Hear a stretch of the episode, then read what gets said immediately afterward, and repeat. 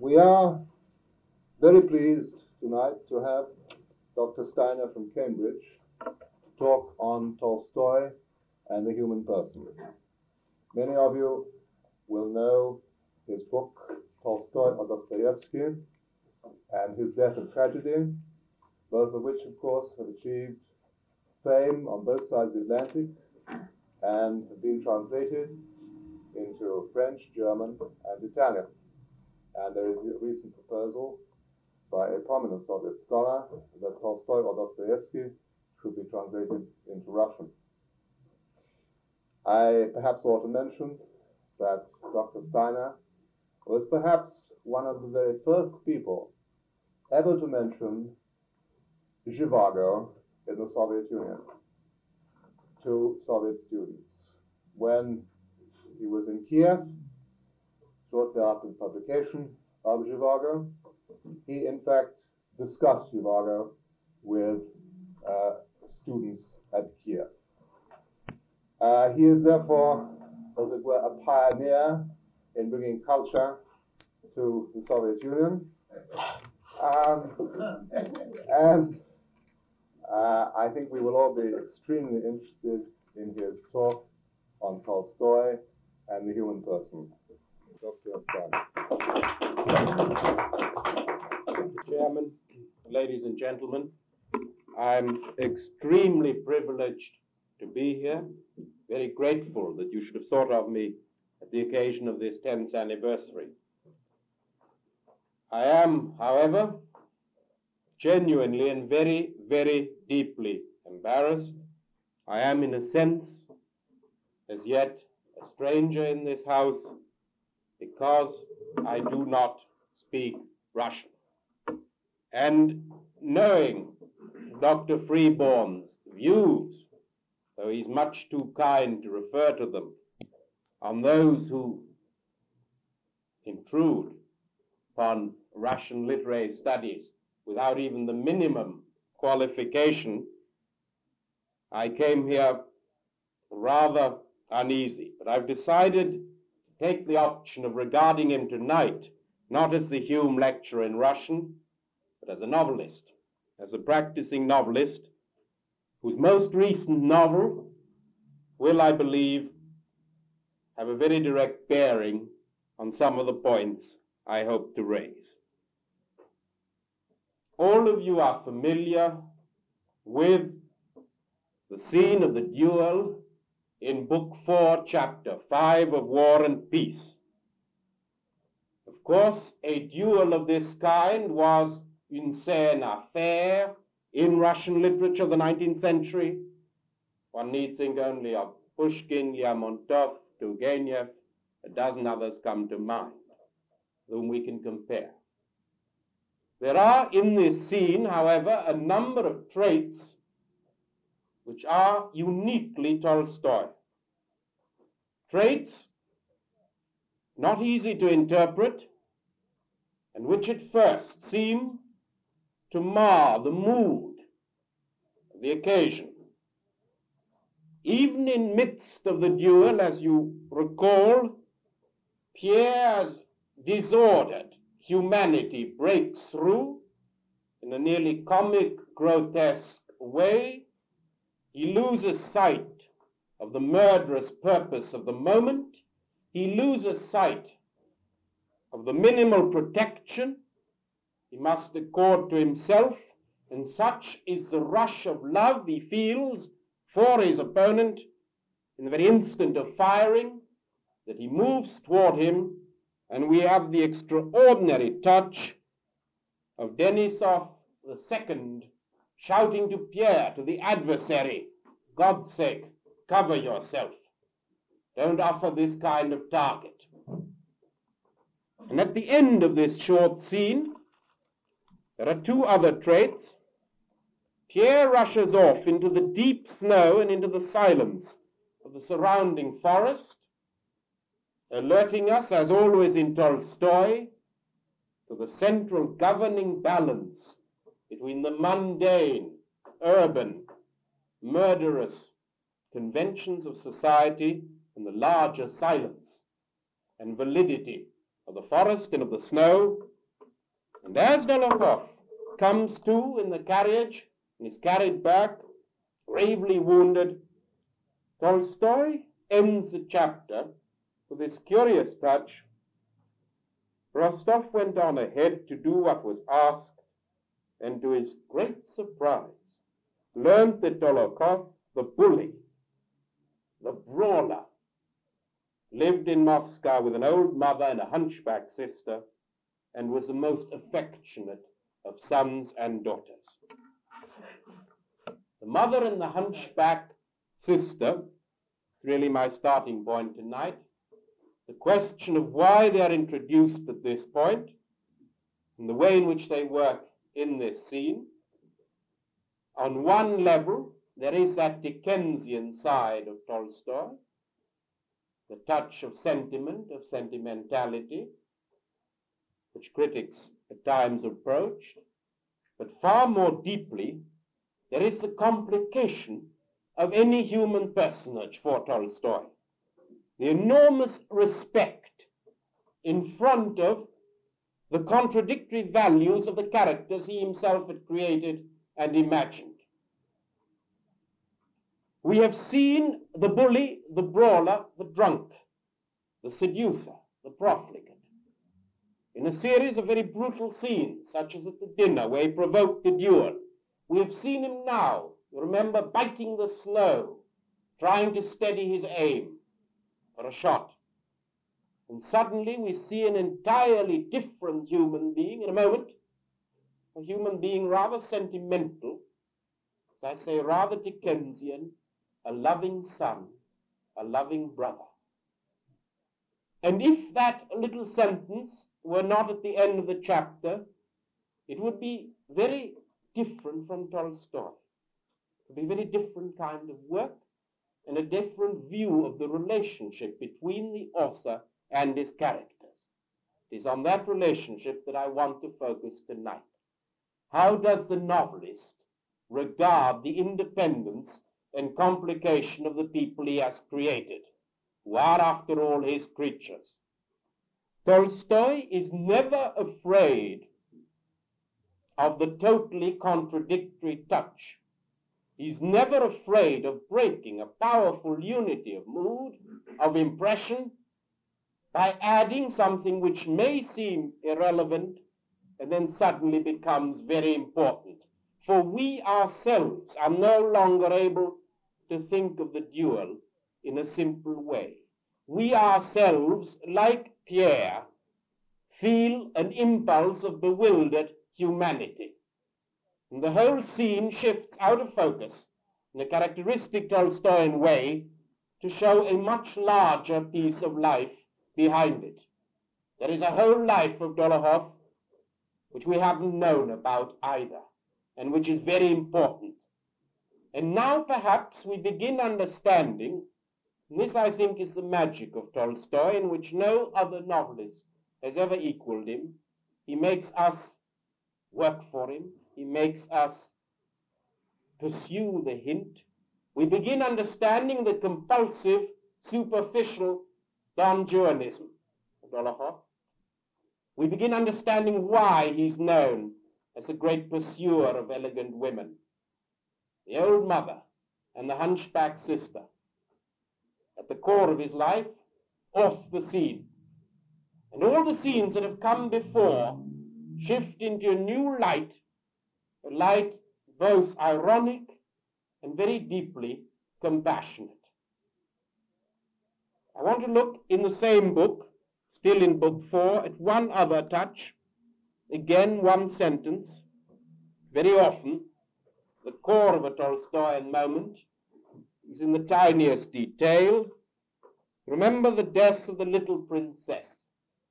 Again, a scene curiously Dickensian in the way it is built up and in the way Tolstoy uses visual detail, nearly as if there was a quote from Dickens, the doctor with his shirt sleeves tucked up, with a coat, pale, with a trembling jaw, came out of the room. He doesn't say anything. Prince Andrew realizes that the little princess has died. A woman rushed out without seeing Prince Andrew, stopped, hesitated on the threshold, went back into his wife's room. Andrew went in. She was lying dead in the same position as he had seen her five minutes before, and despite the fixed eyes and the pallor of her cheeks, the same expression was on her charming, childlike face, with the upper lip covered with small black hairs. It is that last sentence I want to look at for a moment. In this instant of deliberate, strong pathos, it is an agonizing moment, the prince just back, the princess dead in childbirth, the storm raging, the old father angry, bewildered, this profoundly Tolstoyan, the lip covered with small black hair. By no means an attractive detail, by no means a touch that makes it easier for us to feel sentimental, nearly a brutal touch, and one wonders why. And you take away that sentence of the little black hairs on her lip, the whole thing loses much of its power of conviction. I believe that Tolstoy put that sentence there, to put it quite naively, because he saw those hairs. He saw them in such an undeniably concrete way that it would have seemed to him falsehood not to mention them, to leave them out for some reason of sentiment or beauty.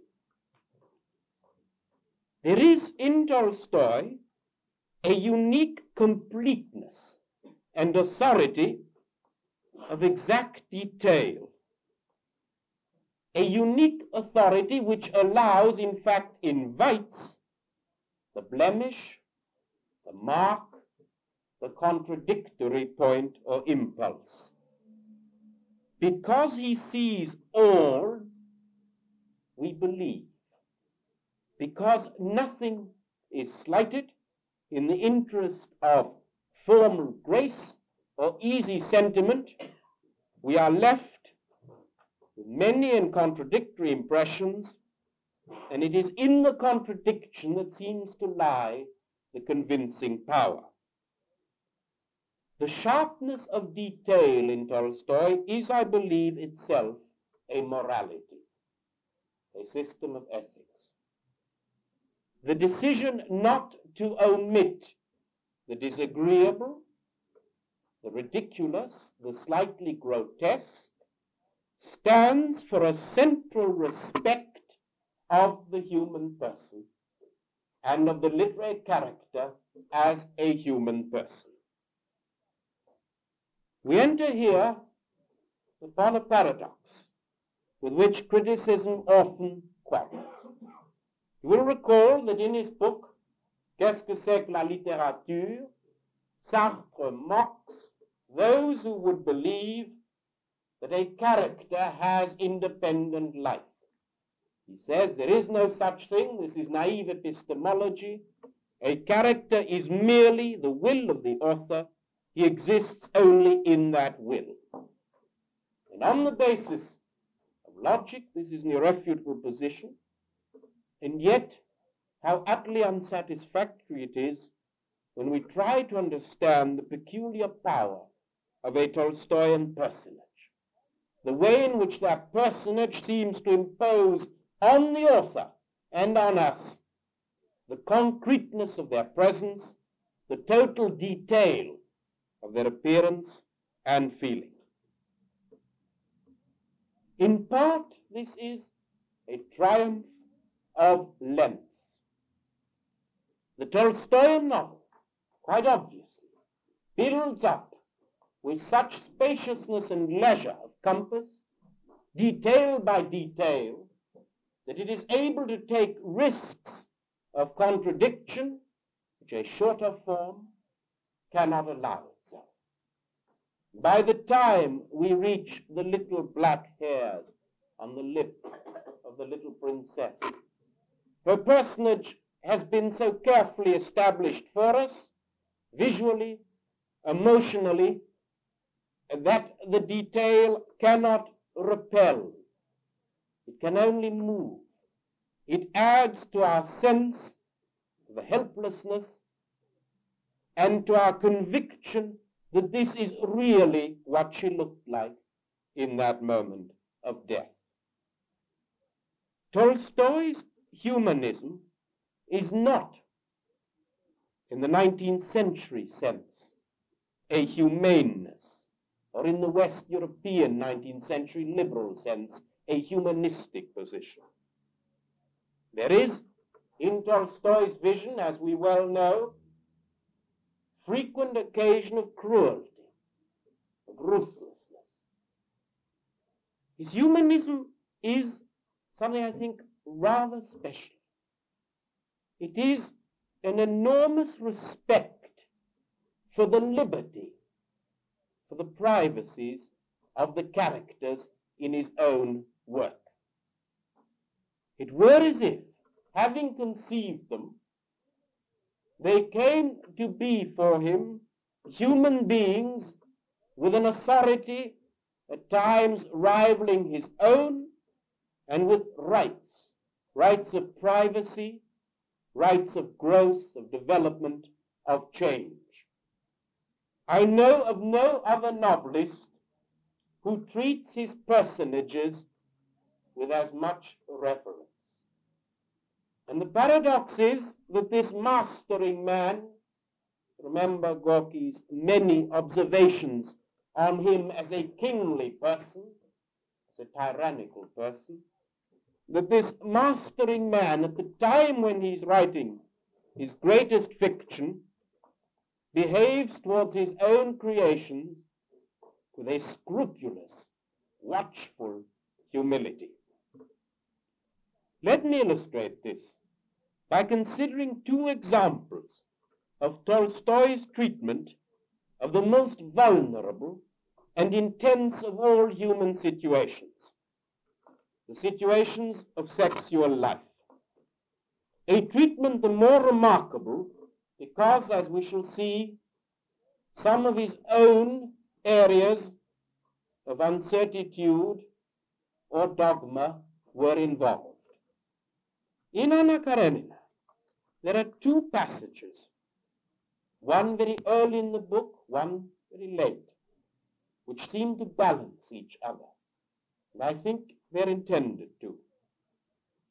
The first is that extraordinary moment in chapter thirty-four of part one, when Anna is back from her trip, is at home again, and is momentarily at peace and astonished about the curious, nearly frivolous whirl of feeling in which she found herself involved only a few hours before. All is calm in the house, and Tolstoy establishes a silence, the completeness of the silence in the Karenin house. And she thinks he's a good man, truthful, kind, remarkable in his own sphere, all of which, of course, is true, and Tolstoy wants us to realize its truth. She said this to herself, returned to her room as if defending him from someone who accused him. Nobody, of course, has accused him yet. Exactly at midnight, when Anna was still sitting at her writing table, finishing a letter to Dolly, she heard the measured tread of slippered feet. The measured tread of slippered feet. And Karenin entered, freshly washed, his hair brushed, and a book under his arm. And it is part of the extreme subtlety of Tolstoy's art that these touches, in themselves admirable, should already make us uneasy. The man is, as it were, too washed, the hair too brushed for midnight. "It's time, it's time," said he with a significant smile, going into their bedroom. "Then what right has he to look at him as he did?" thought Anna, remembering how Vronsky had looked at Karenin.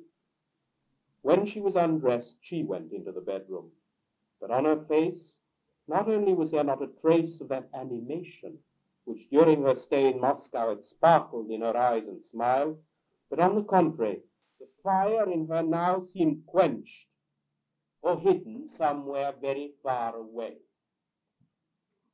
The power of this scene, the sexual power, is immense. The fire is quenched or hidden far away. Tolstoy communicates to us the full catastrophe of the failure of relation. In every small touch, the measured tread of the slippered feet, the hair well brushed, the man's significant smile. Significant here, we begin to feel of a certain abstract, fatuous self-assurance about their relationship. And as she goes in, apparently happy, outwardly calm, that very calm turns into failure. The fire is out. That scene is nearly exactly counterpoised in part six, near the end of the novel, in chapter thirty-four. You will recall that what just comes before involves Tolstoy's deepest, most complicated emotions. Dolly and Anna have been talking, and the theme of birth control has come up, the theme which, as we know, at this stage in the book, Tolstoy is beginning to be involved with as a theoretical writer, as a teacher, as an educator, is extremely uneasy about, is beginning to have doctrinaire convictions about, which will come out later in his life and in other works. And Anna now returns to her boudoir. She returned to her boudoir, took a wine glass, and put into it some drops of medicine, the chief ingredient of which was morphia.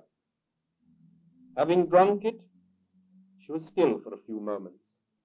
Then she entered her bedroom, cheerfully and gaily, not as in the previous scene, quietly but far out.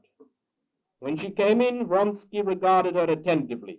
He tried to find some trace of the conversation, which he knew that she had just had.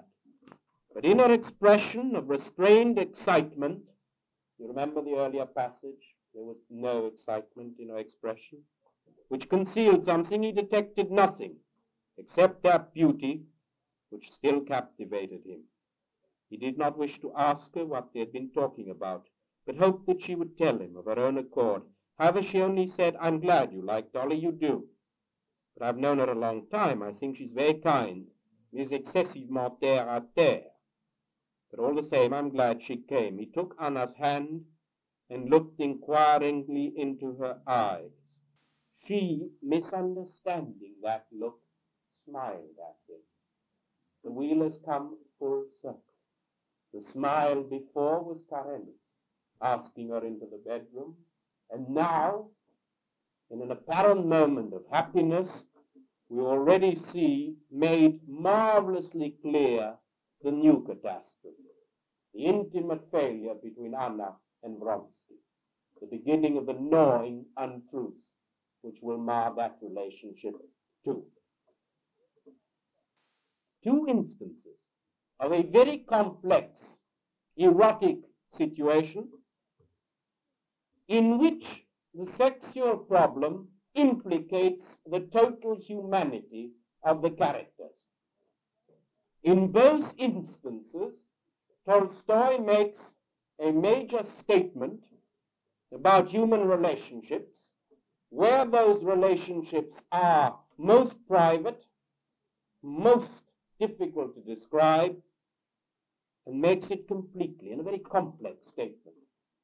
And yet, there is no single obvious erotic detail.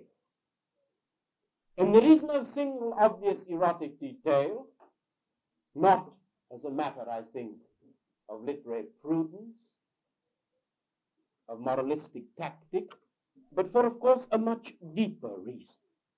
Because Tolstoy had at his disposal so complete a view of the human person that the sexuality of the human person did not need to be separately stated or outwardly described.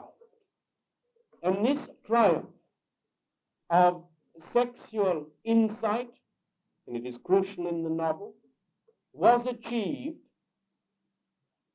by means of most utmost reticence.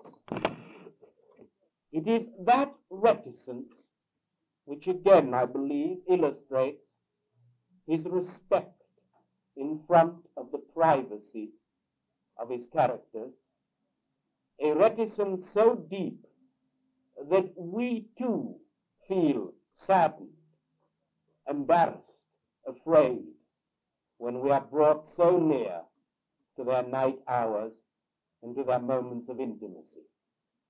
The respect he has in front of the right of the character not to be naked even to him. And from that respect comes the extraordinary force and persuasion in those incidents. But even as Tolstoy was writing, his art was beginning to appear archaic and naive. I need not remind you of some more famous arguments against it.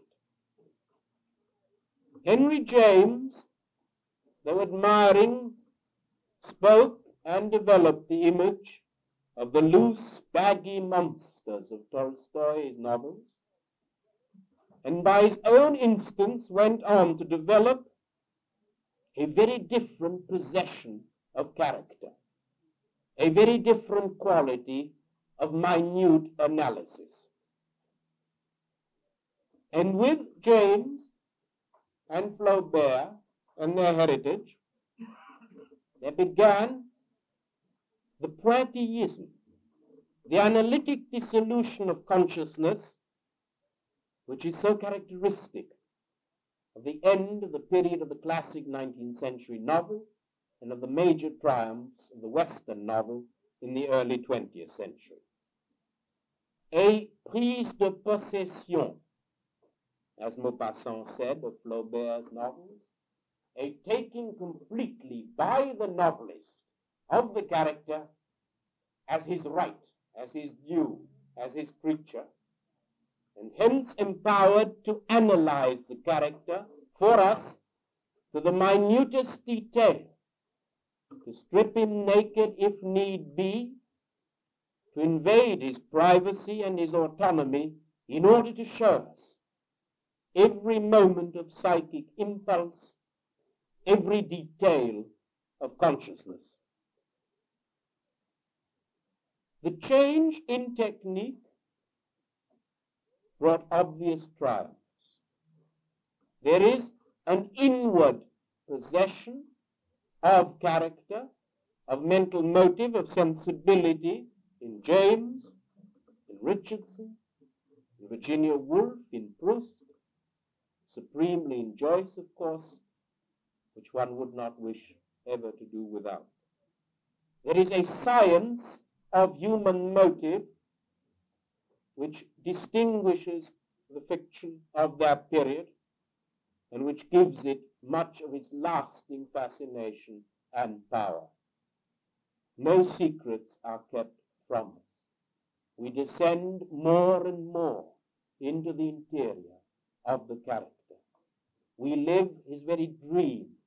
We live his very unconscious. Tolstoy seemed to many of these writers to have missed the opportunity of complete insight. That opportunity which they themselves not only availed themselves of, but constituted, but believed to constitute the supreme achievement of the prose novel. That achievement by virtue of which it was a major literary form and could challenge the earlier dominion of poetry and of drama. This analytic power, which leads finally to Joyce and his imitators, is profoundly different from the technique of deliberate restraint we have seen in Tolstoy. Moreover, there came to pass a considerable change in reading habits, in habits of imagination, competing, as Tolstoy said they would in his book, What is Art?, competing against the intense plurality of rapid stimulants and nervous excitement, the novelists of the twentieth century captured for their own the freedom of sexual language, of sexual experience and description.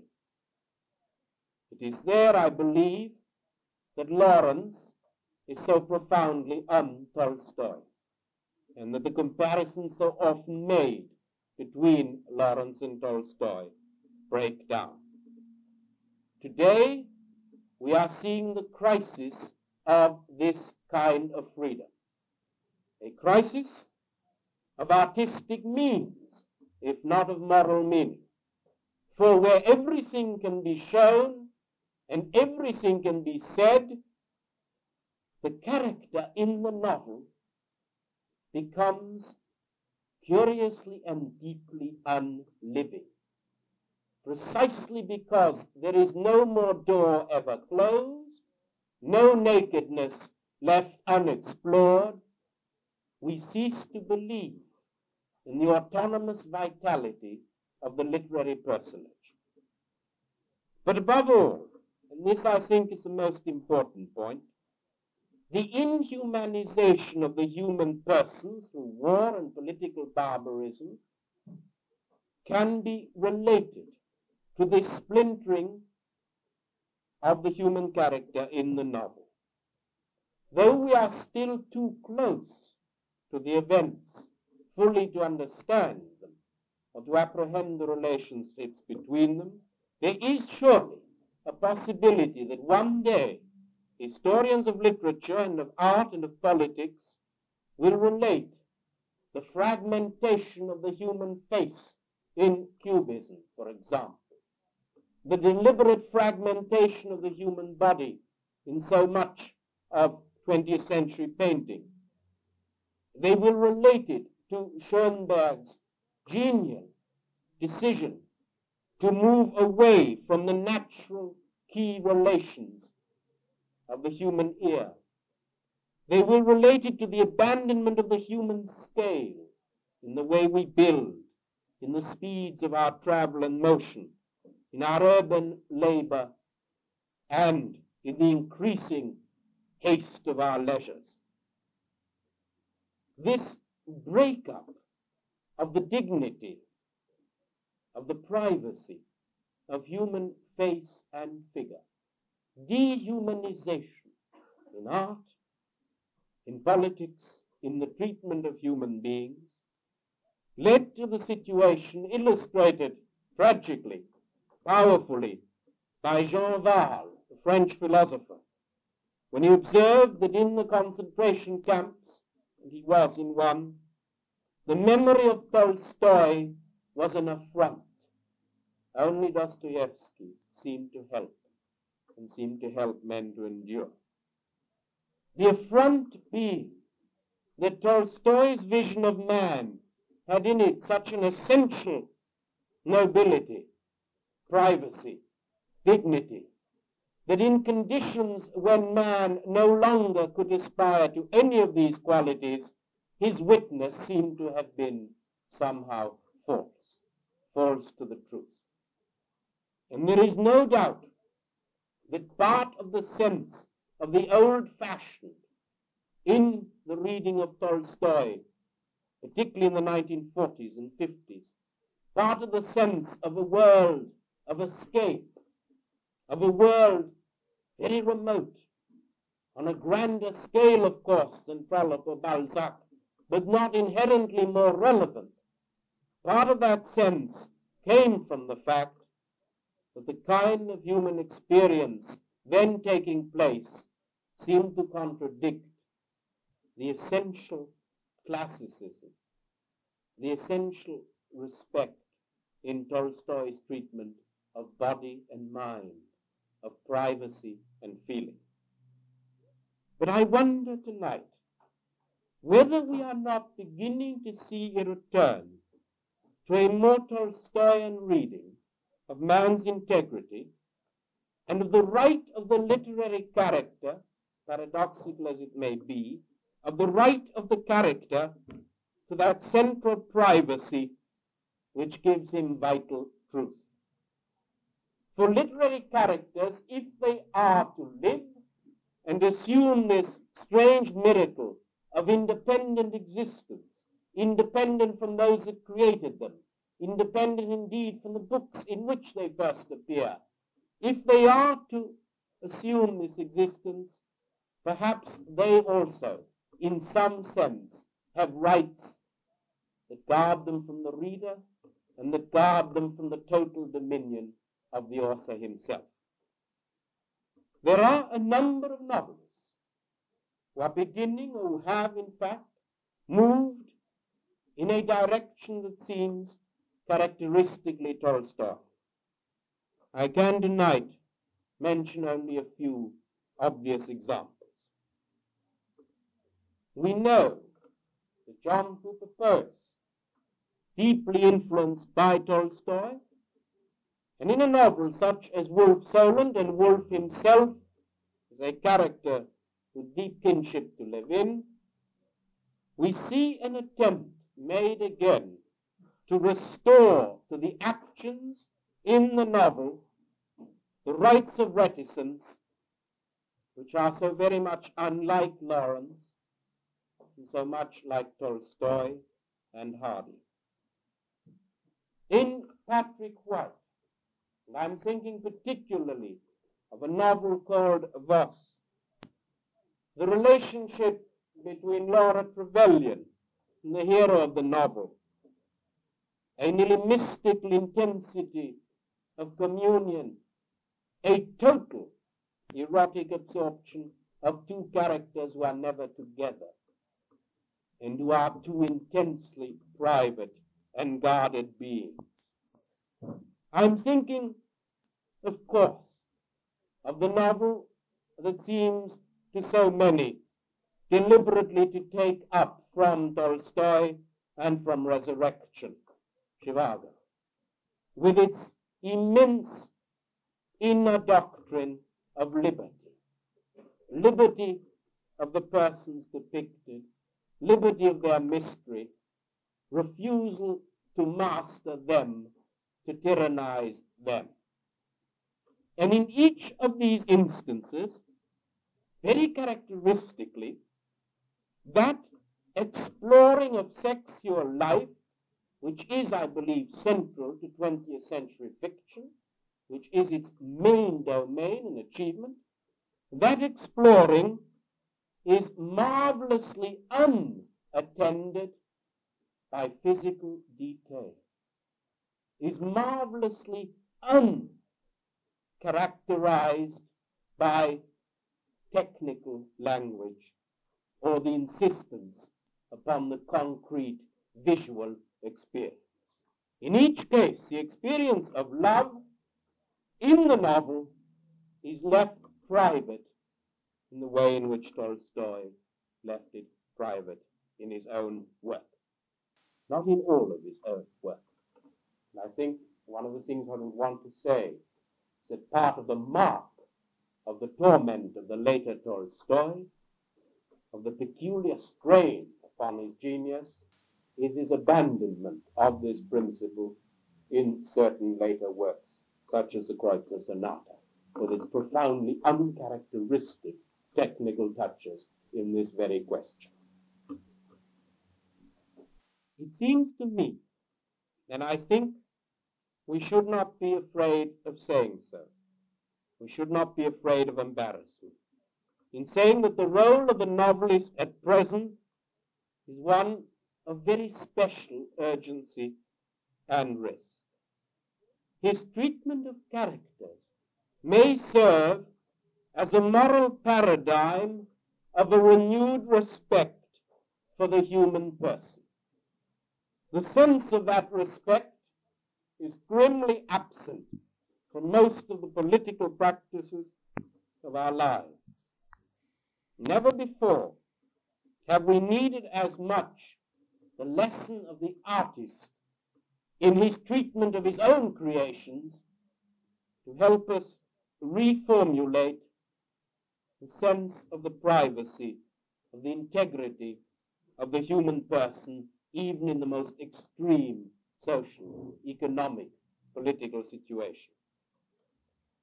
The novelist may, in this sense, be the one or one of the few who can consciously and deliberately guard against the animalism, the bestialization of the human person, which after destroying the image of man in Cubist painting, after emptying painting of man in abstract expressionism, has now in pop art arrived at a degradation of the human figure into complete tawdry virtuosity.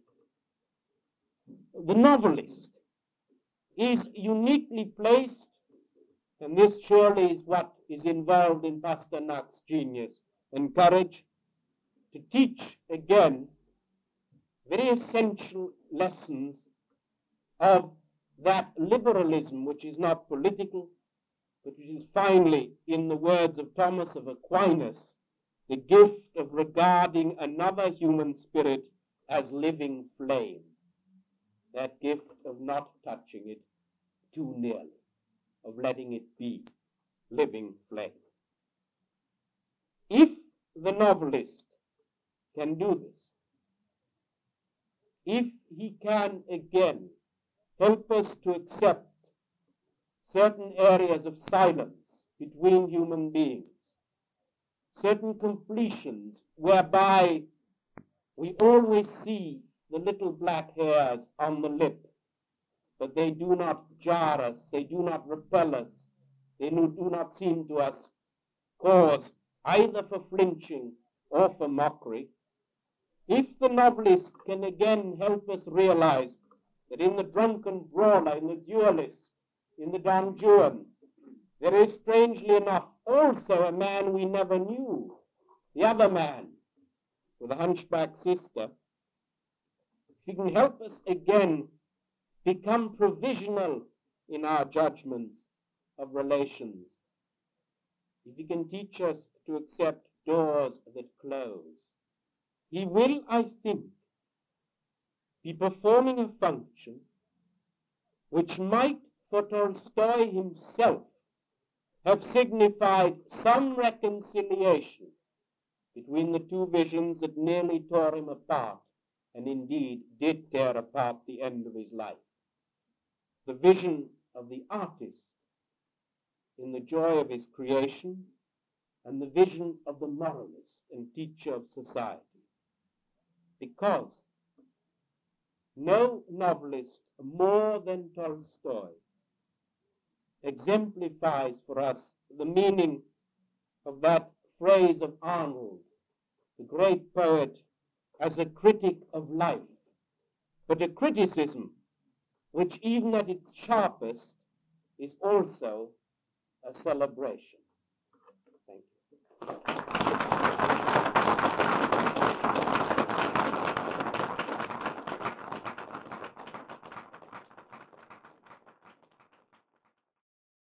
Thank you for listening to this episode of the Pushkin House podcast, brought to you by the U K's oldest independent Russian cultural centre.